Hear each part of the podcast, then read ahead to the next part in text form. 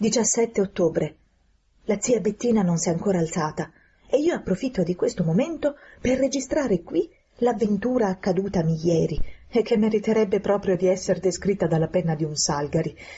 Ier mattina, dunque, mentre tutti dormivano, fuggii da casa, come avevo stabilito, dirigendomi verso la stazione.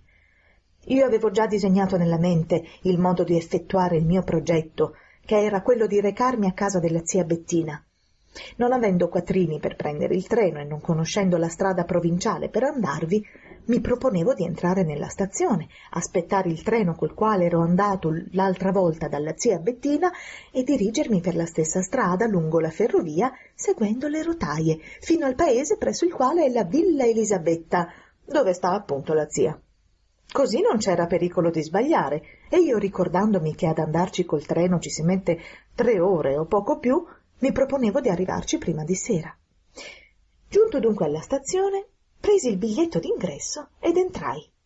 Il treno arrivò poco dopo ed io, per evitare il caso di esser visto da qualche persona di conoscenza, mi diressi verso gli ultimi vagoni per attraversare la linea e andare dalla parte opposta alla stazione.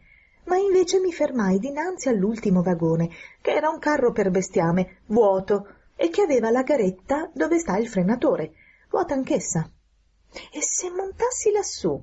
Ah, fu un lampo. Assicuratomi con un'occhiata che nessuno badava a me, saltai sulla scaletta di ferro, mi arrampicai su e mi misi seduto nella garetta, col ferro del freno tra le gambe e le braccia appoggiate sul manubrio del freno. Di lì a poco il treno partì e io sentii arrivarmi fin dentro il cervello il fischio della macchina, la cui groppa nera io vedevo di lassù distendersi alla testa di tutti i vagoni che si trascinava dietro, tanto più che il vetro del finestrino della garetta da quella parte era stato rotto e non ve n'era rimasto che un pezzetto in un angolo a punta. Meglio, da quel finestrino, aperto proprio all'altezza della mia testa, io dominavo tutto il treno che si slanciava attraverso la campagna, che era ancora avvolta nella nebbia.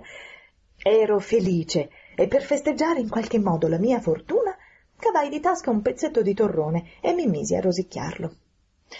Ma la mia felicità durò poco.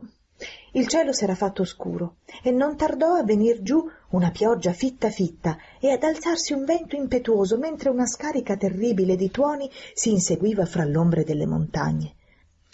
Io non ho paura dei tuoni, tutt'altro, ma mi mettono addosso il nervoso e perciò, appena incominciò a tuonare, mi si presentò alla mente la mia condizione, in un quadro molto diverso da quello col quale mi era apparso da principio. Pensavo che in quel treno nel quale viaggiava tanta gente